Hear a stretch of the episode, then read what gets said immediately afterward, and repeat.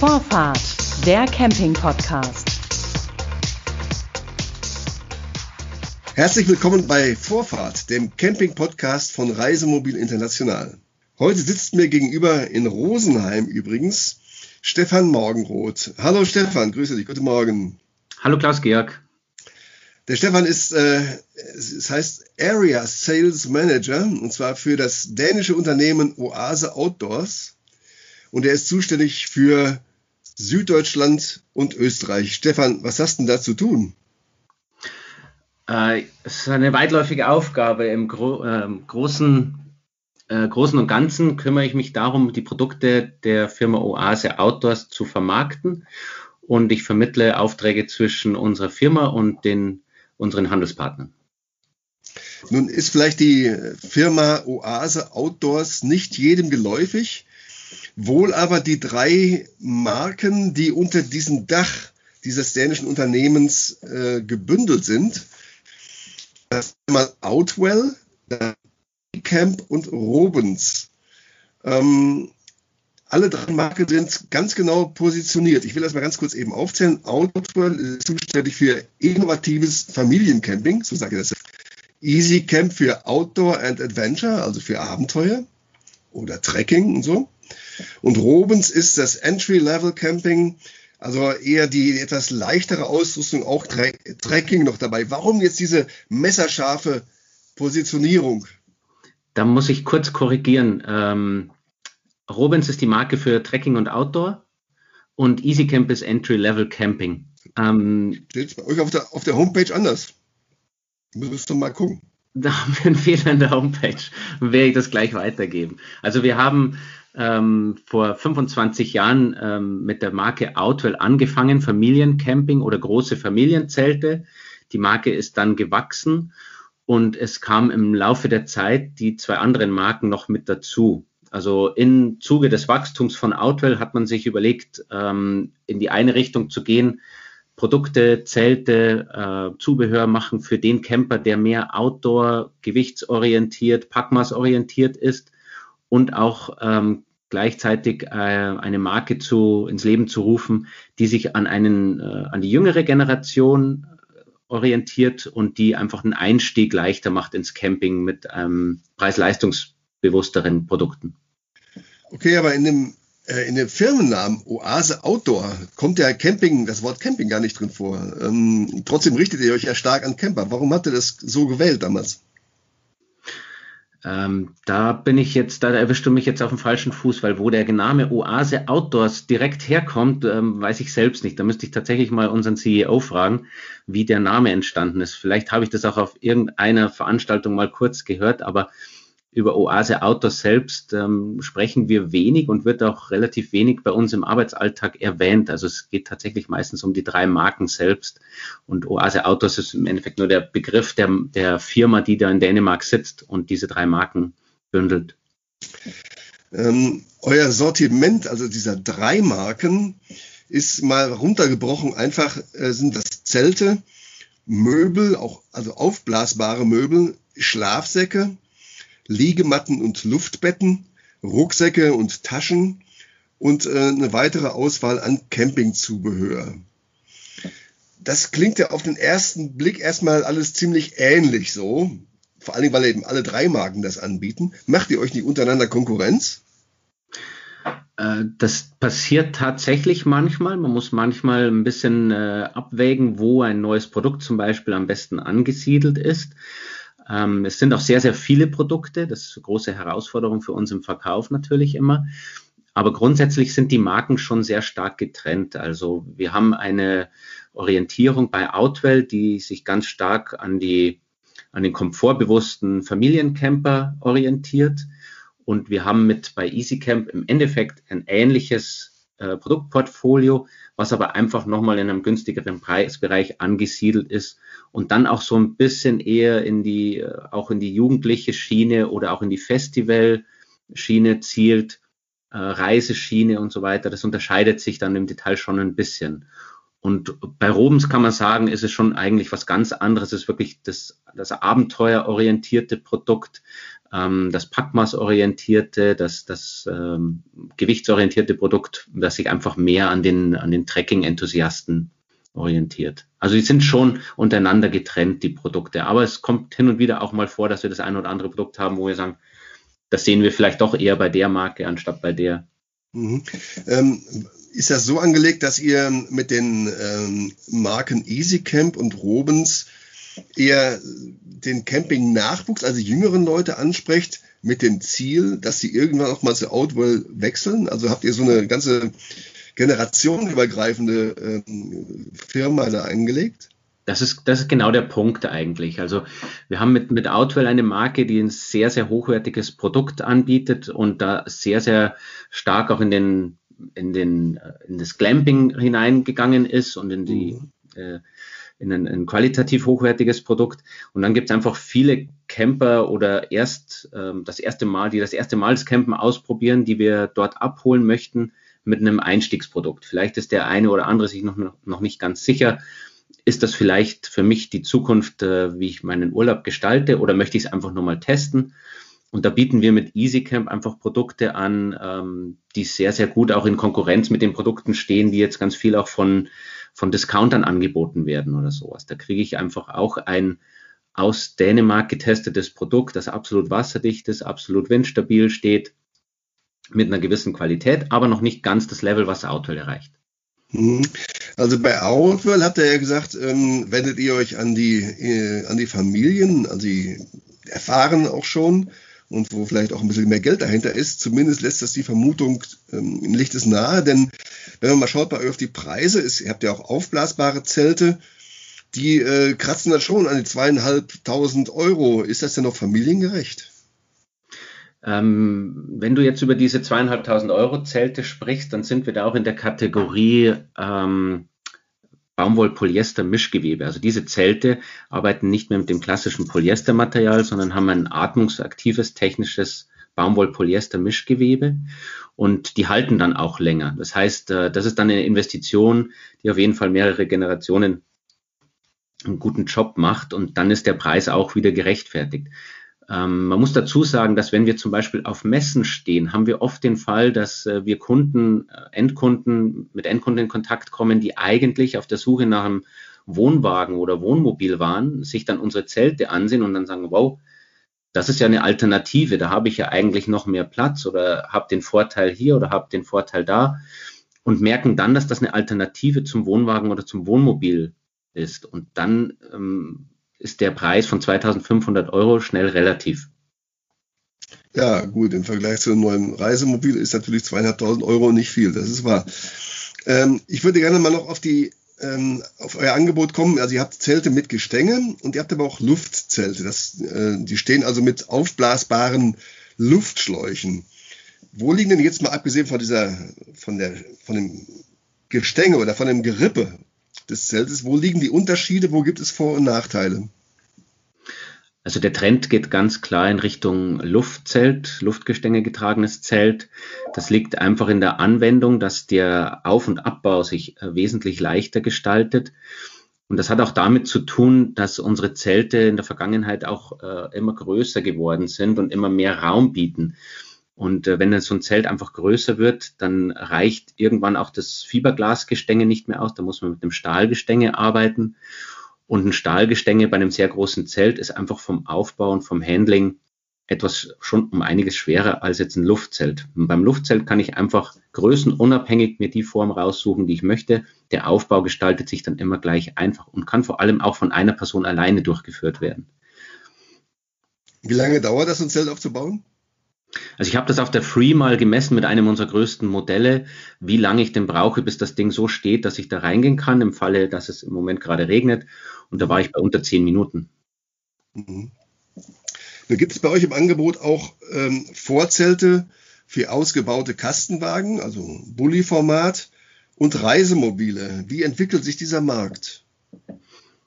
Ja, da kann man sagen, dass das im Moment einer der am stärksten wachsenden Segmente in unserem Portfolio ist, dieses Busvorzelt.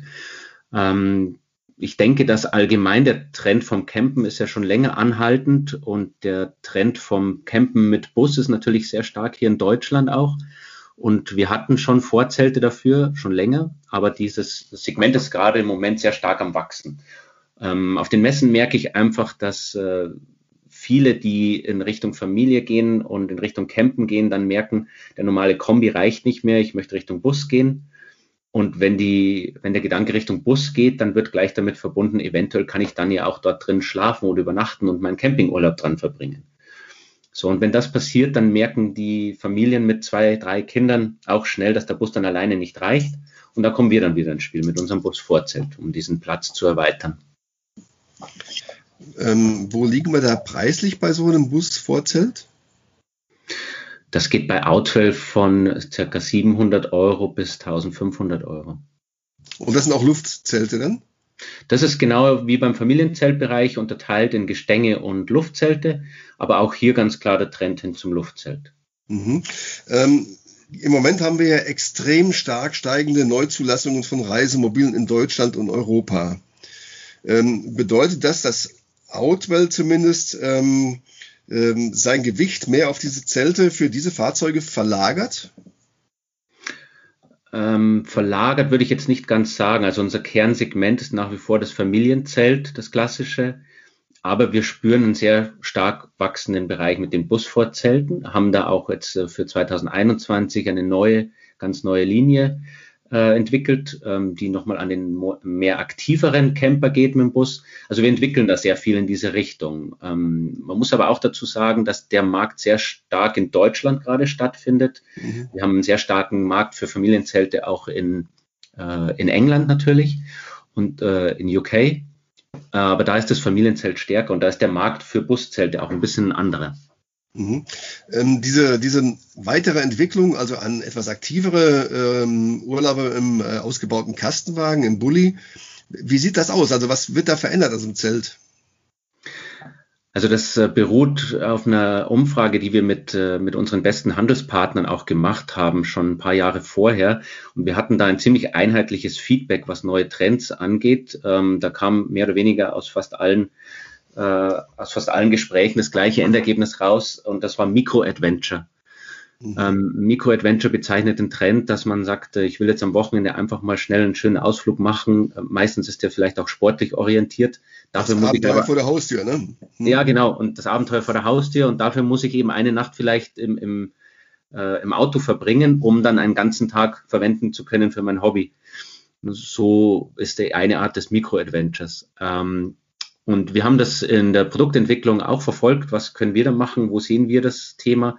Und das ist ganz klar natürlich auch der Bus oder der Caddy oder der Kombi, den man dann mit einem Zelt erweitern kann, um sein Equipment oder sein Bettrotter aufzubauen. Ähm, das unterscheidet sich ein bisschen, dieses Zelt von, vom Packmaß, ist ein bisschen kleiner vom Gewicht, damit es natürlich auch mit der Ausrüstung, die ich mitschleppe, äh, ins Auto passt.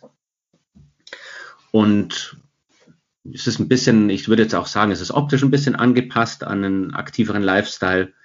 Aber da sieht man auf jeden Fall mehr auch auf der Homepage von Outwell. Es sind auch viele schöne Bilder dabei, wo man sich das ganze Thema nochmal genauer anschauen kann. Aber auch da besteht natürlich die Gefahr jetzt, äh, also Gefahr im Sinne von Outwell, dass ähm, die Kunden äh, Blut lecken und sagen, Mensch, das ist klasse, das ähm, mit dem Reisemobil unterwegs zu sein und dann irgendwann den Kastenwagen verkaufen und sich ein großes Reisemobil zulegen, oder? Äh, ja, also das gibt es in die eine Richtung, das gibt es auch in die andere Richtung. Ähm, wir, wir, sehen den, wir haben ja auch die Händler, die viel mit Reisemobilen machen und sehen ja auch die wachsenden Zulassungszahlen.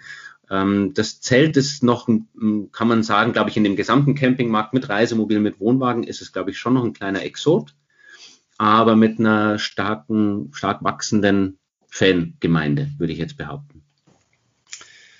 Ihr ähm, entwickelt eure Produkte in der dänischen Firmenzentrale in Give, das ist nahe Billund, also gar nicht mal so weit weg von Deutschland, von der deutschen Grenze.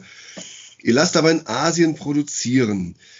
Euer Büro in Shanghai, also in China, und ähm, das Einkaufsteam in Dänemark, die stehen im engen Kontakt miteinander und mit den Lieferanten. Und ähm, sie, sie alle stellen sicher, dass äh, euer Code of Conduct eingehalten wird. Was ist das, dieser Code of Conduct? Was steckt da dahinter? Ja, dazu muss man sagen, dass wir gerade da, die, die du gerade angesprochen hast, die Produktion, die wir in China haben, mit der sind wir schon sehr, sehr lange im Geschäft und die kennt unsere Produkte und die kennt auch die Vergangenheit unserer Produkte. Und wir haben dort auch eigene Mitarbeiter angestellt und haben ähm, aufgrund Qualitätssicherung zum Beispiel auch vor, ja, das war letztes Jahr mal unseren, einen unserer Service-Mitarbeiter oder Leiter der Serviceabteilung dorthin geschickt, um auch mal ein paar Monate dort zu verbringen und den Qualitätsstandard einzuhalten weil das immer wichtig ist, auch mit den neuen Technologien, sprich Luft und so weiter, dass man im direkten Kontakt bleibt und dass man auch die Produktion verfolgt und ähm, ja, auf genaue Details eingehen kann, die während der Produktion auch auftreten. Also mit dieser Produktion in, in, China sind wir sehr, sehr zufrieden. Und da kommen eigentlich, kommt auch die Qualität her, die wir erwarten an unser Produkt. Aber dieser Code of Conduct, der wahrscheinlich nicht nur um die Qualitätssicherung, da geht es doch sicherlich auch um mehr, also auch äh, Arbeitsbedingungen zum Beispiel. Oder wie sieht aus? Auf Arbeitsbedingungen achten wir natürlich auch, was da herrscht in, in China. Ähm, das ist in, äh, ich selbst habe die Firma jetzt noch nie besucht, die, wo wir produzieren in China, den Standort, aber wir achten da natürlich auch darauf, dass die Arbeiter fair behandelt werden. Ähm, wir haben zum Beispiel den Anspruch, gerade bei, einem, bei einer Zeltproduktion ist es so, dass wir diese der normale Ablauf bei, ähm, bei diesen Produktionen läuft eigentlich, dass die Mitarbeiter nach ähm, am Ende des Tages bezahlt werden nach dem, was sie geschafft haben. Und wenn wir das mit dem Zelt machen, können wir einfach diese äh, Garantie nicht, äh, diese Qualität nicht garantieren. Bei uns werden die Mitarbeiter nach Stunden bezahlt und die müssen eben auch in einer gewissen Art und Weise sorgfältig arbeiten. Man muss sich vorstellen, so ein Zelt, ein Familienzelt von uns beinhaltet ungefähr fünf Kilometer Faden. Und in der klassischen Produktion, wenn da auf Akkord genäht wird, dann passiert es oft, dass die, dass die Nadel am Ende so heiß wird, dass das Loch, das sie macht, einen Ticken größer wird, als es eigentlich sein darf. Denn der Faden selbst dichtet das Loch ab, damit das Zelt nachher wasserdicht ist. Und deswegen können wir gar nicht äh, so arbeiten, wie normal gearbeitet wird. Wir müssen darauf schauen, dass die Mitarbeiter äh, langsamer nähen, dass die Nadel langsamer geht, dass die Nadel auch ausgewechselt und gekühlt wird, um sicherzustellen, dass wirklich jede Naht auch über die Jahre hinweg wasserdicht ist. Also nicht, dass mit heißer Nadel da arbeitet. Okay. Ja, diese heiße ähm, Nadel ist definitiv ein Thema. Also das äh, sieht man nicht beim ersten Mal äh, zelten, aber nach zwei, drei Jahren merkt man das dann deutlich. Also die Technologie ist, dass der Faden selbst das, das, das Nahtloch abdichtet. Und wenn da zu schnell oder im Akkord gearbeitet wird, hat dieses Loch, das die Nadel macht, einfach nicht mehr die richtige Größe. Das muss wirklich genau gemacht werden. Das heißt, es besteht ein Zusammenhang zwischen der Qualität und den Arbeitsbedingungen in Punkt. Ja, absolut. Mhm, das war mir neu. Ähm, wie ist das jetzt? Wir haben ja, ihr habt Lieferketten von China nach Europa und wir haben seit letzten März Corona. Äh, wie haben sich diese Lieferketten entwickelt? Sind die stabil geblieben für euch? Äh, wir haben es äh, gerade im Moment, sage ich mal, die größte Herausforderung. Also letztes Jahr in 2020 waren wir noch ähm, hat alles super funktioniert, da war alles gut und äh, wir konnten gut liefern, konnten unsere Händler mit Ware versorgen, wie sie gebraucht haben. Da war vielleicht das ein oder andere Produkt ausverkauft aufgrund von Corona, aber das hat jetzt im Großen keinen, keinen Einfluss gehabt. Anders sieht es schon ein bisschen jetzt dieses Jahr aus. Also wir können unsere Händler, die schreiben ja Vorordern bei uns. Das heißt, die mhm. bestellen mhm. ja schon äh, ein halbes Jahr vorher bei uns, werden jetzt gerade im Moment beliefert mit neuer Ware. Nur was jetzt an neuen Bestellungen reinkommt, damit sieht sehr schwierig aus. Also wir haben gerade auch die größte Herausforderung, genügend Ware herzukriegen für den, für den Bedarf, den wir hier in Deutschland haben oder hoffentlich noch haben. Weil äh, das hängt also mit Corona zusammen, weil die Lieferketten im Moment gestört sind? Das hängt mit Corona zusammen. Also die größte, größte Problematik ist, und das kennt man, glaube ich, auch aus anderen Branchen oder von den Nachrichten her, ist dieser Containermangel, den wir gerade haben. Also ganz viele Container stehen wohl in USA und ähm, es ist wohl die größte Herausforderung, fertig produzierte Ware von China nach Europa zu bekommen. Mhm. Wie hat sich denn der Markt generell verändert für euch durch Corona? Mm, man kann grundlegend sagen, dass wir dadurch profitiert haben. Ich glaube, der ganze Campingbereich hat durch Corona ein bisschen profitiert. Ähm, das kam, glaube ich, mit den, ähm, mit den limitierten Grenz Schließungen oder den, den Grenzübergängen, die äh, teilweise geschlossen waren und die deutschen Urlauber sich überlegt haben, was machen wir denn im Urlaub? Und da ist auf einmal das Thema Campen mehr in den Fokus gerückt. Und davon haben wir natürlich stark profitiert. Da waren auf einmal einfach äh, wirklich Nachfragen da, auch von, von Neueinsteigern ins Camping. Ähm, war natürlich auch eine riesen, riesen spannende Situation, weil viele Campingplätze ja erst spät aufgemacht haben oder da ja auch der Lockdown war. Aber als das dann losging, haben wir ganz stark gemerkt, dass äh, riesen Nachfrage nach Campingartikeln da ist. Ähm, wie wird sich denn äh, deiner Meinung nach der Campingmarkt für eure drei Marken, also für Outwell, EasyCamp und Robens, entwickeln im Jahr 2021? Im Moment befinden wir uns so ein bisschen auf so einer, in der Schwelle so, ne? zwischen einem hoffentlich baldigen Ende der Pandemie und Tja, also diese Pandemie ist eben einfach immer super schwierig, da äh, in die Zukunft zu blicken. Das ist wie eine große Glaskugel, aber ähm, wir beschäftigen uns viel auch mit, ähm, mit der Situation und wir reden auch viel mit unseren Händlern. Und ich glaube, wir können sagen, dass äh, in meinem Umfeld und mit meinen Handelspartnern, mit unseren Marken, dass wir sehr, sehr zuversichtlich nach 2021 schauen. Also wir hoffen jetzt natürlich auf schnelle äh, Lockerungen des Lockdowns und dann natürlich auf ist dann der nächste Knackpunkt, finden die Osterferien statt, finden Pfingstferien statt, Sommerferien und so weiter. Das sind einfach so stufenweise Hürden, die wir nacheinander nehmen müssen. Aber ich glaube grundsätzlich, selbst aus Sicht unserer Handelspartner, sehen wir sehr zuversichtlich nach 2021. 2021. Das war doch jetzt ein schönes Schlu Schlusswort, denn wer ist in diesem Jahr schon mal zuversichtlich? Herzlichen Dank für das Gespräch. Es hat ein bisschen Eindruck, ähm, Einblick gestattet in das Unternehmen äh, Oase Outdoors aus Dänemark mit den drei Marken Outwell, EasyCamp und Robens. Mir gegenüber hat gesessen Stefan Morgenroth. Herzlichen Dank für das Gespräch. Ich sage danke. Vielen Dank. Das war Vorfahrt, der Camping-Podcast von Reisemobil International. Am Mikrofon war Klaus-Georg Petri. Das war Vorfahrt, der Camping-Podcast.